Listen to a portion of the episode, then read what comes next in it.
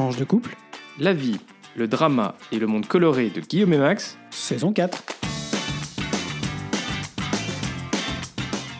Bonjour, bonsoir, nous sommes Max, et Guillaume et on vous souhaite la bienvenue dans ce 13e épisode de la saison 4 de tranche de couple. épisode qu'on a choisi d'intituler Cheveux dans le vent.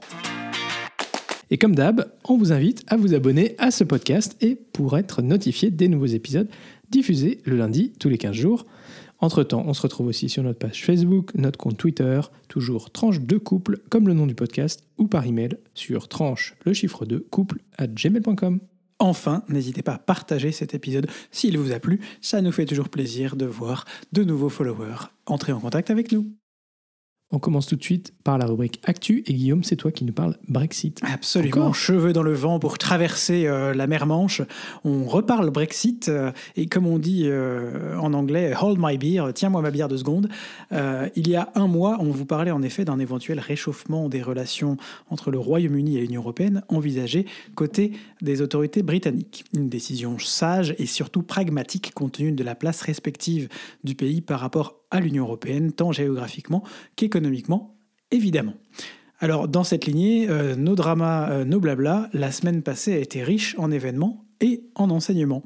Avec d'abord une rencontre informelle et toute discrète, euh, enfin très britannique en somme, dans un château à la campagne d'une partie des têtes de l'establishment politique du Royaume-Uni autour de la question des relations avec l'Union européenne et la rencontre s'intitulait plus précisément Comment pouvons-nous faire pour faire en sorte que le Brexit fonctionne mieux avec nos voisins européens? Ah oui, magnifique l'accent. T'as vu hein était donc présent euh, le ministre euh, Michael Gove et la membre de la Chambre des Lords Gisela Stewart, tous les deux fervents partisans du Brexit, membres du Parti conservateur, mais aussi le porte-parole du Parti travailliste pour les affaires étrangères, David Lamy, l'ancien commissaire au commerce Peter Mandelson et David Lincoln, ministre, tous européens convaincus et anciens euh, opposants au Brexit. Alors la question d'une révision de l'accord de commerce et de coopération entre le Royaume-Uni et l'Union européenne a été abordée. De manière plus générale, les questions économiques ont aussi été débattues. Cela dit, bien qu'il y ait maintenant une nette majorité de Britanniques qui pensent que quitter l'Union européenne était une erreur, aucun des principaux partis n'est favorable à une réintégration dans le bloc ou dans le marché unique. Il faut dire que personne n'a envie de perdre la face. Oui, ah bah, c'est quand même pas très simple, hein, parce que de fait, euh, il n'y a pas 100 000 options. Comme Les. Britanniques sont un peu comme des chats. Vous savez, hein, on rentre, on sort, on rentre, on se Oh, elle est belle bref. cette comparaison. Pour ça qu'on n'a pas de chat. Oh, le s- bip De son côté, alors, euh, le Premier ministre Rishi Sunak était en visite en Irlande du Nord, un point sensible, pour ne pas dire chaud, euh, des accords et des désaccords post-Brexit au sujet de la frontière, comme on vous en avait parlé dans notre épisode 11 de cette même saison. Alors, même si un accord paraissait quasiment fait et pourrait, selon la BBC, être validé dans le courant de la semaine prochaine, le journal Sud-Ouest nous rappelle que la question est au cœur d'un blocage des institutions euh, de la province d'Irlande du Nord, euh, membre du Royaume-Uni, privé de gouvernement depuis un an en raison du boycott des unionistes du Democratic Unionist Party, DUP, qui veulent que le protocole soit abandonné. Et euh, donc, euh, s'annonce assez euh, réticent à rallier tout accord.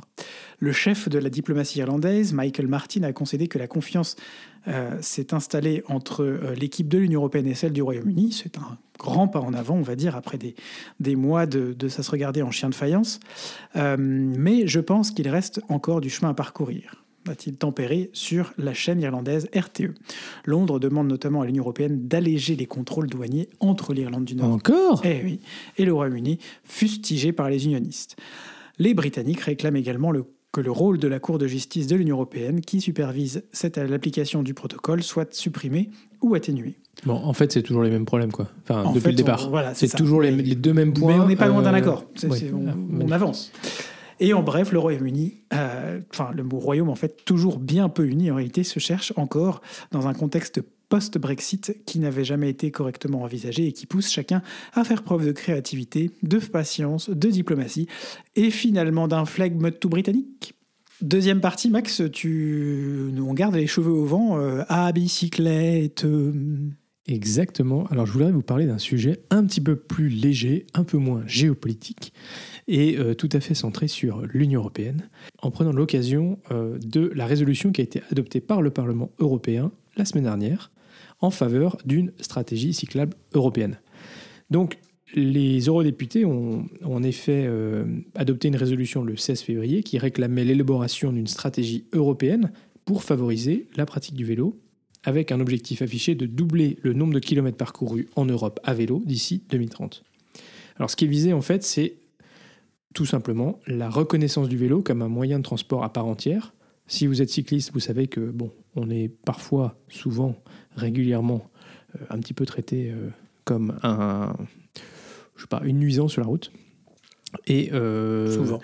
et que par rapport aux voitures, on voit quand même l'écart de traitement. L'idée, c'est donc que si le vélo est reconnu comme un mode de transport à part entière, ben, il faut qu'il y ait l'écosystème euh, associés qui soient développés pour favoriser des déplacements sûrs euh, et puis encourager la pratique du vélo de toutes les populations.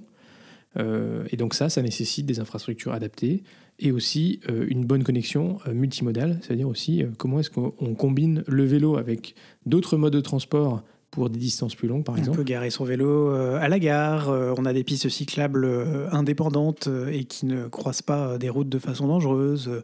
Les vélos ne prennent pas de risques, ne font pas non plus courir de risques aux piétons, parce que c'est important aussi de rappeler, je crois, la place des, des usagers les plus faibles dans la chaîne alimentaire de la circulation.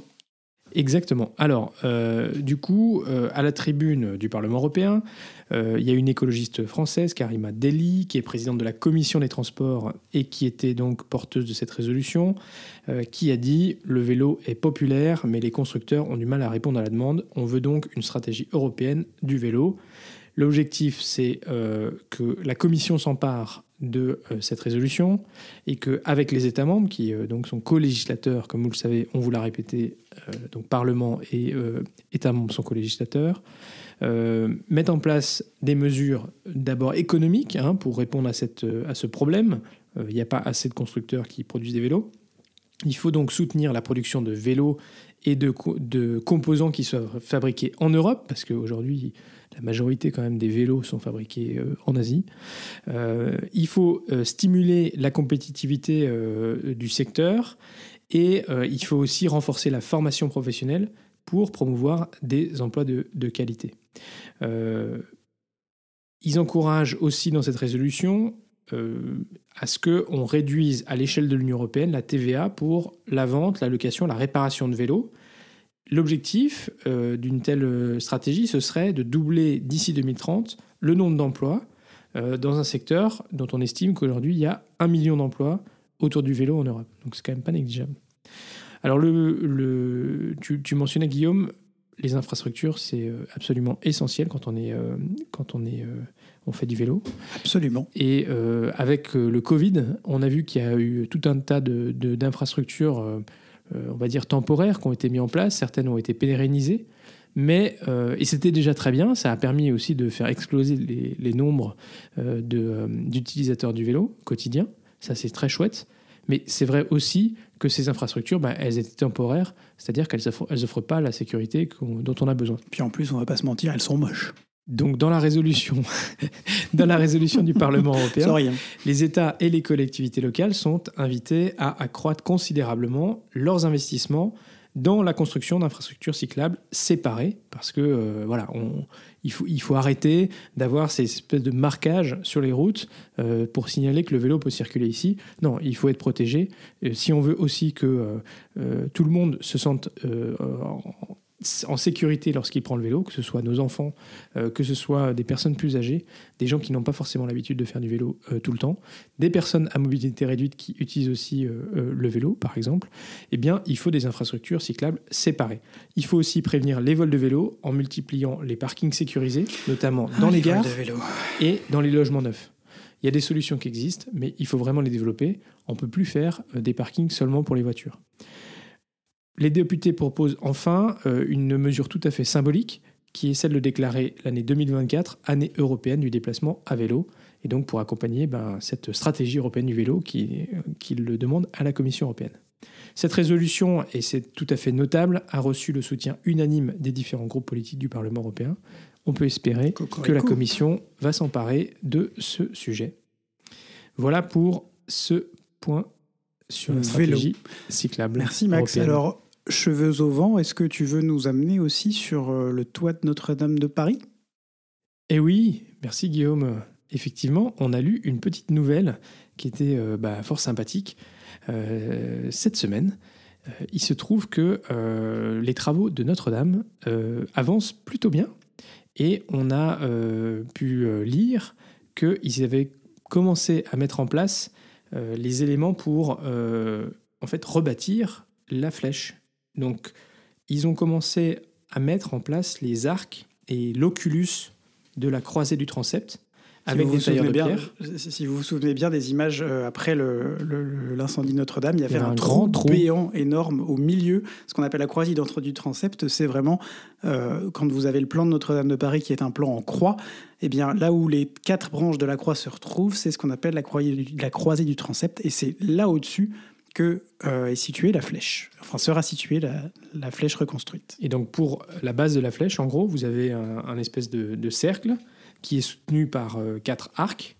Euh, et ce cercle, bah, il est aussi, voilà, il est en pierre, euh, taillé, euh, comme, les arcs d'ailleurs. Et donc on a vu des photos qui ont été diffusées euh, euh, la, semaine dernière, ou pardon cette semaine, oui, et où on voit en fait bah, comment les arcs sont mis.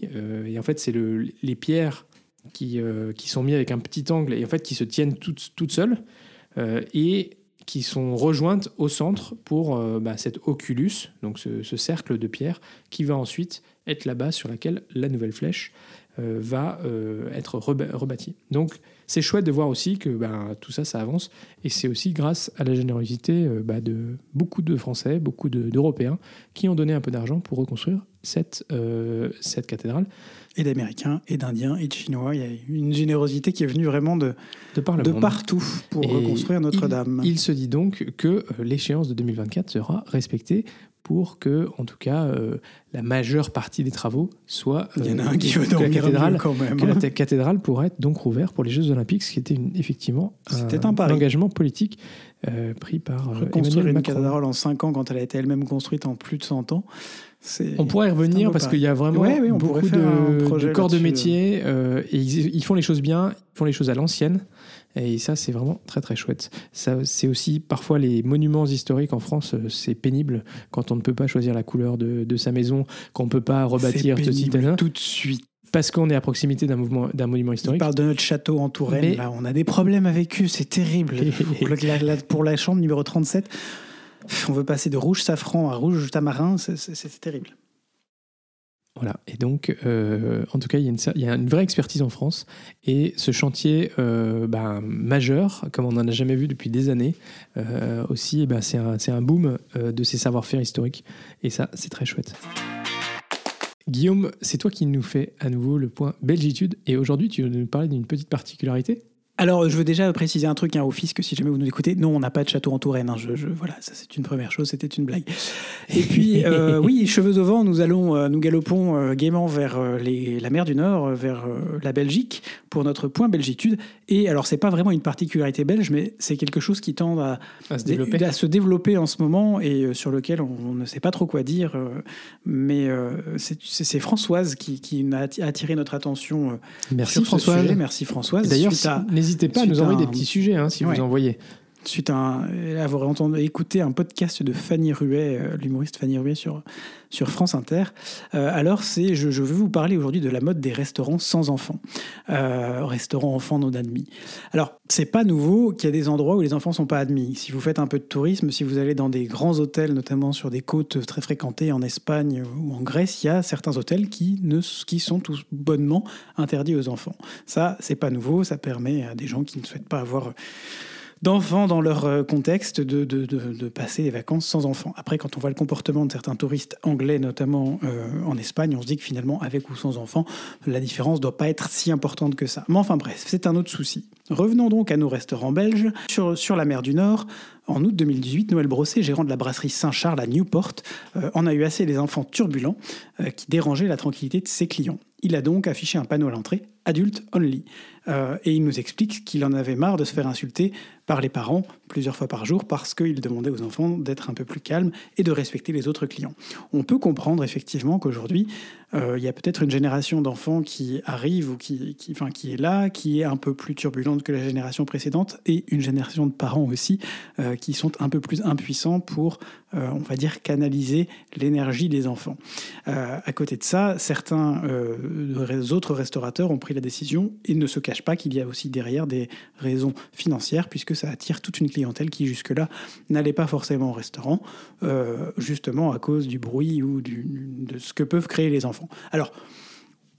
Évidemment, certaines associations, notamment la SBL, l'association Couple et Famille, euh, rappellent que euh, interdire l'accès aux enfants euh, à un hôtel, un restaurant ou une compagnie aérienne, c'est de la discrimination. Et c'est l'organisme qui gère les questions de discrimination en Belgique confirme que c'est effectivement le cas et qu'en principe, ça ne devrait pas être possible. Moi, je rappellerai aussi que tous les enfants ne sont pas forcément les mêmes et qu'il est un peu dommage de se priver l'ensemble des enfants et des familles euh, d'un restaurant parce que certains peuvent être euh, un peu turbulents. Encore une fois, le comportement de certains adultes se rapproche très fort de celui des enfants et pour autant, on ne verra pas un restaurateur interdire son restaurant aux adultes. Exactement, Guillaume. Merci beaucoup pour ce petit point, ça fait réfléchir.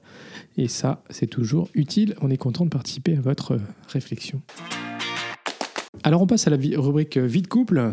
Et la vie de couple, ben, vous le savez... Euh, Chez nous, 7 à 100 à l'heure, cheveux au vent, comme, voilà, comme, comme d'hab. On vous l'a dit, on vous l'a redit, on vous le redit, ça vous étonnera pas. Notre rythme de boulot en ce moment, il est plutôt euh, TGV. Mais en même temps, quand on arrive à se voir, enfin quand on arrive à être tous les deux le soir en même temps, on essaie quand même avec Guillaume toujours de, bah, de manger, euh, de préparer notre repas et pas euh, d'acheter des trucs. Manger euh, voilà, de manger sainement. Alors, on avait une petite routine jusqu'à maintenant qui tournait autour de la soupe, des quiches, des cakes, des, de, voilà. C'était pas souvent très varié. Non, faut, voilà, on a grande chance, Guillaume euh, bah, nous prépare euh, de la soupe en général en hiver, euh, une soupe pour la semaine, et puis effectivement on l'accompagne de quelques petites choses pour aller avec, mais pas forcément une grande variété. Il faut dire aussi que c'est pas toujours simple d'avoir des nouvelles idées, on tourne un petit peu toujours autour des mêmes choses. Alors du coup, on a testé une solution euh, on ne fera pas de publicité, donc euh, on ne donnera pas de nom, mais l'idée c'est euh, que tu peux choisir de recevoir un, deux, trois ou plus repas, des repas qui sont en fait pas préparés, mais pour lesquels les ingrédients ont été globalement sélectionnés pour correspondre à la quantité dont tu as besoin pour faire un repas. Tu as une fiche de menu et tu as une durée de préparation entre 20 et 50 minutes à peu près. Oui, c'est ça, tu peux choisir euh, sur un site, une application euh, fort bien, ma foi fort bien faite. Euh, tu peux choisir la durée, quel est le type d'aliment que tu veux dedans, d'où vient la cuisine, la difficulté, végétarien ou pas végétarien, comme tu dis. Ça permet à peu près à tout le monde d'y trouver son compte. Voilà, donc tu, en gros, tu as une livraison par semaine avec tes, tes, repas, et puis après, bah, tu t'organises un peu comme tu veux. Alors peut-être on peut faire un peu le, bilan. Euh, on a eu déjà deux livraisons, on en aura une troisième lundi. Ah, c'était plus facile pour nous le lundi en début de semaine. Il ne faut pas que j'oublie celle-là. Euh, et tu l'as pas euh, mise dans le calendrier. Alors, vie de couple. Alors les avantages, bah, Quelle déjà? comme je disais, c'est que on n'a pas besoin de faire les courses spécifiquement pour bah, ces, ces, recettes. Ça arrive, tout est conditionné. Euh, il y a la fiche recette, donc on, a juste à suivre. On peut cuire ça quand on veut. Euh, ça, fait, euh, ça varie quand même beaucoup de choses. Y a, vous savez, dans les, dans les livres de recettes, souvent, un peu quand on s'y prend un peu au dernier moment, comme bah, toujours quand, quand, je veux regarder, on n'a pas les ingrédients qu'il faut. Puis surtout, en général, il y a des épices, il y a des trucs un peu particuliers qu'on n'a pas dans le placard. Donc là, au moins, il n'y a plus de problème. Alors le désavantage, bah, D'abord, c'est le prix, parce qu'il faut quand même être euh, assez, euh, assez transparent. C'est un coût quand même assez élevé. On a pour cette petite période d'essai une, petite réduction de notre coût de repas, mais on en est quand même à un peu plus de 7 euros par, par personne. Donc, je suis pas négligeable. Ça, fait beaucoup. Ça fait beaucoup.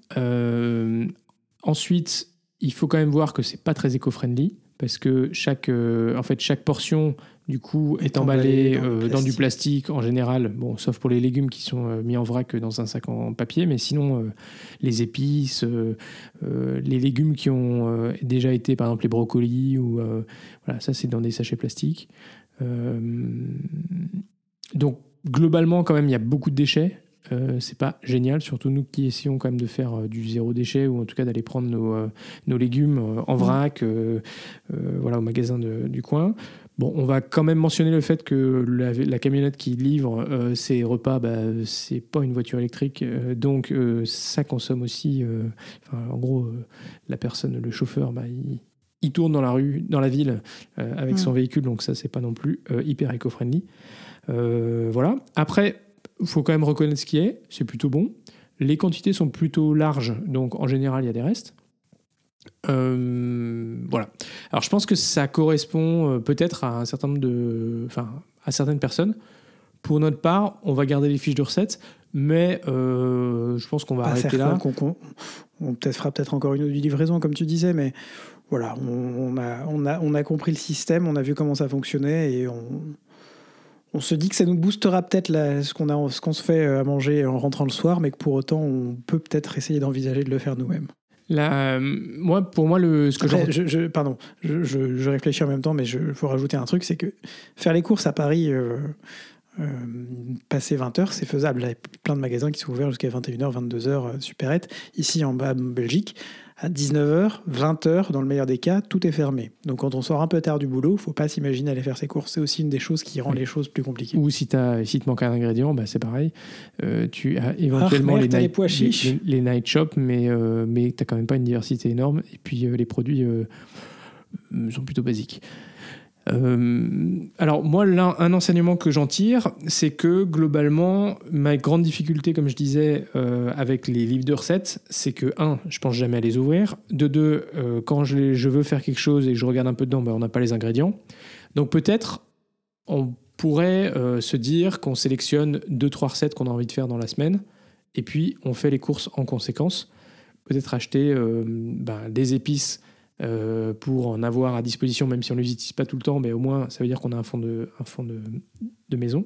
Et euh, du coup, en réalité, on peut peut-être euh, avoir un peu la même logique, se dire qu'il y a deux, trois repas dans la semaine qui sont un petit peu plus fouillés et qui sont un peu plus originaux, mais en même temps, bah, acheter les ingrédients qu'il faut bah, dans le cadre de nos courses habituelles pour avoir de quoi faire. Et finalement, bah, c'est peut-être une solution. Enfin, en tout cas, moi, c'est ce que j'ai envie de tester euh, et que j'aurais donc re- retiré de cette expérience. Merci Max. Alors, euh, toujours euh, cheveux au vent, on va vous parler des cheveux au vent tel le cochon d'Inde dans Docteur Dolittle dans la voiture.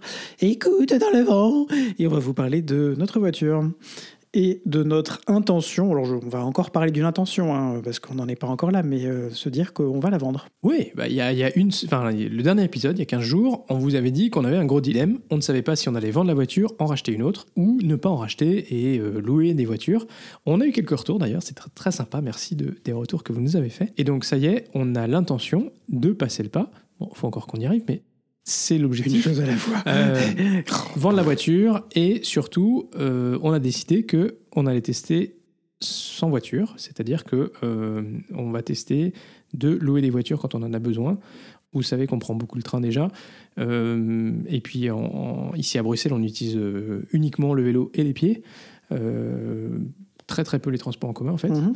Donc euh, voilà, on passe le pas, on va vendre notre voiture. Ça nous évitera quelques frais sur cette voiture qui n'arrête pas d'en avoir. Quelques frais. Et puis, euh, c'était pas très. Comment dire C'était quand même une voiture qui reste euh, des mois et des mois, globalement, sans trop bouger. C'est ni bon pour la voiture et ni bon pour notre portefeuille. Mhm. Et, Et ni bon pour l'environnement. pour l'environnement. Voilà. Non plus.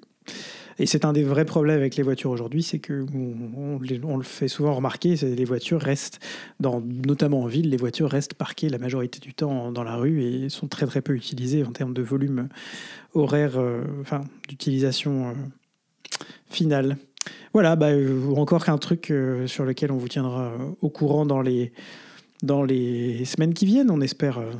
Une heureuse nouvelle Alors, on voulait, en dernier sujet, vous parler d'une euh, association, un collectif euh, de bénévoles qui euh, a été créé en Belgique en 2015. Il s'appelle les Cuistots Solidaires. Donc, à l'époque, il y avait des milliers de demandeurs d'asile qui affluaient en Europe et en Belgique, souvent depuis la Syrie. Beaucoup euh, dormaient à même le sol euh, dans un parc euh, fameux en- à Bruxelles qui s'appelle le parc Maximilien. Et il y a un petit groupe de personnes qui voilà, se sont sentis Fameux concernées surtout pour ça. hein, euh, par cette arrivée de réfugiés qui voulaient faire quelque chose. Le fondateur de ce collectif, il s'appelle Claudio. Il raconte euh, donc euh, que bah, lui, il a quitté l'Argentine avec ses parents pour fuir la dictature dans les années 70. Et du coup, il, il était plus sensible à cette question. euh, et il a voulu euh, faire quelque chose. Aujourd'hui, les migrants euh, viennent euh, d'un peu partout, de la Corne de l'Afrique, du Moyen-Orient, parfois même d'A- d'Amérique centrale. La plupart ne demandent pas forcément l'asile ici. Certains attendent leur tour pour traverser la Manche. Mais en fait, on s'en fiche un peu. L'enjeu pour les bénévoles, c'est venir en aide à ces personnes exilées qui n'ont pas accès aux aides euh, officielles. Du coup, euh, bah, en 2015, euh, Claudio et un certain nombre de ses amis, bah, ils ont contacté des amis, des amis d'amis, et puis finalement mis en place un réseau d'entraide qui se constitue sur cette base de, bonne volonté et de bénévolat. Alors pourquoi Cuisto Solidaire? Bah, Parce que l'idée c'était de préparer des repas pour, euh, bah, pour ces migrants.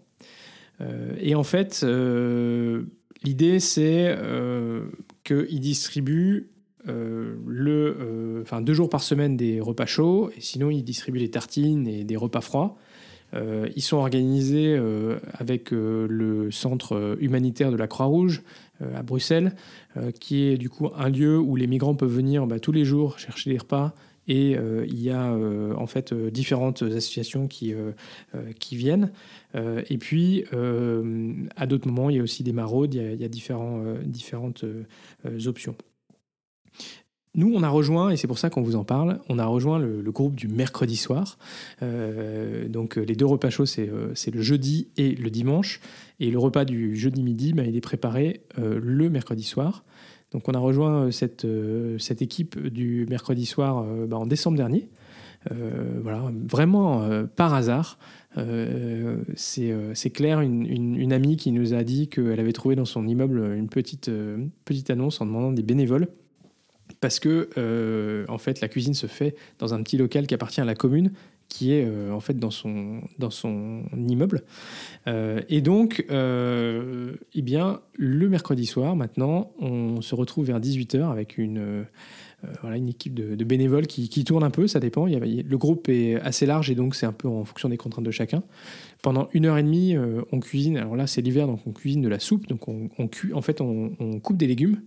Euh, et puis, il y, a- une partie qui euh, ben, s'occupe de, euh, de mettre ces légumes à cuire. Il y a aussi des, des lentilles qui sont cuites. Tout ça est conditionné ensuite dans des fûts pour que le lendemain matin, il soit réchauffé et mis dans des barquettes pour être distribué euh, à, à midi et demi euh, euh, ben, aux migrants. accompagné, cette soupe, elle est accompagnée de, de sandwichs, elle est accompagnée de bouteilles d'eau, de, de fruits. Voilà, il y a, il y a tout un repas. On est sur des, des nombres assez élevés hein, parce que en moyenne, on est autour de euh, 500, euh, Mmh. de 500 portions 450, 500 portions. qui sont distribuées ben, chaque semaine, le jeudi et puis pareil euh, le dimanche. Voilà, c'est euh, c'est une ambiance tout à fait particulière. Euh, ce groupe est très mélangé. Il y a un certain nombre de personnes qui sont euh, pensionnées, qui sont à la retraite euh, et qui euh, sont les piliers euh, de, ce groupe. Euh, on, voit toute cette organisation pour euh, euh, vraiment faire que tout fonctionne. Ça repose sur... euh, c'est un, peu magique en fait, cette euh, bonne volonté. Euh, vendredi dernier, bah, ils ont fait un appel parce qu'ils n'avaient pas assez de, euh, bénévoles euh, pour bah, préparer des tartines et des œufs cuits pour distribuer le, samedi. Et donc, bah, voilà, on a levé la main et on a dit, OK, on va cuire euh, 60 œufs. Je crois que c'est bien la première fois qu'on a cuit euh, 60 œufs durs. Voilà, une, petite, un engagement qui nous tient à cœur. C'est super chouette de, faire ça d'abord en couple, euh, et puis de faire ça aussi euh, avec toutes ces personnes de bonne volonté. Euh, dans le groupe, il y a deux ados qui, qui viennent aussi, qui sont super heureux de, de faire leur part. Le dimanche après-midi, dans le groupe du dimanche, il y a beaucoup de familles qui viennent aussi avec leurs enfants.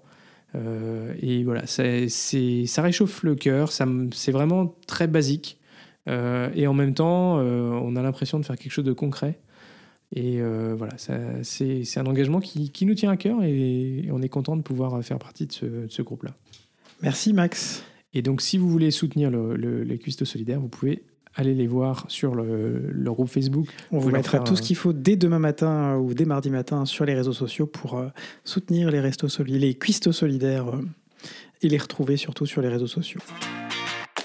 Alors une dernière petite euh, rubrique, euh, rubrique euh, tech geek, rubrique voilà code barre. J'ai pas trop de lien avec les cheveux au vent là, je dois dire, je sèche un peu, mais c'est pas grave, Max, c'est pour toi cette Ah, rubrique. bah, les codes barres, c'est Oui, un peu comme des cheveux qui sont au vent. Ils sont juste queer un peu- code barre, queer code, cheveux au vent.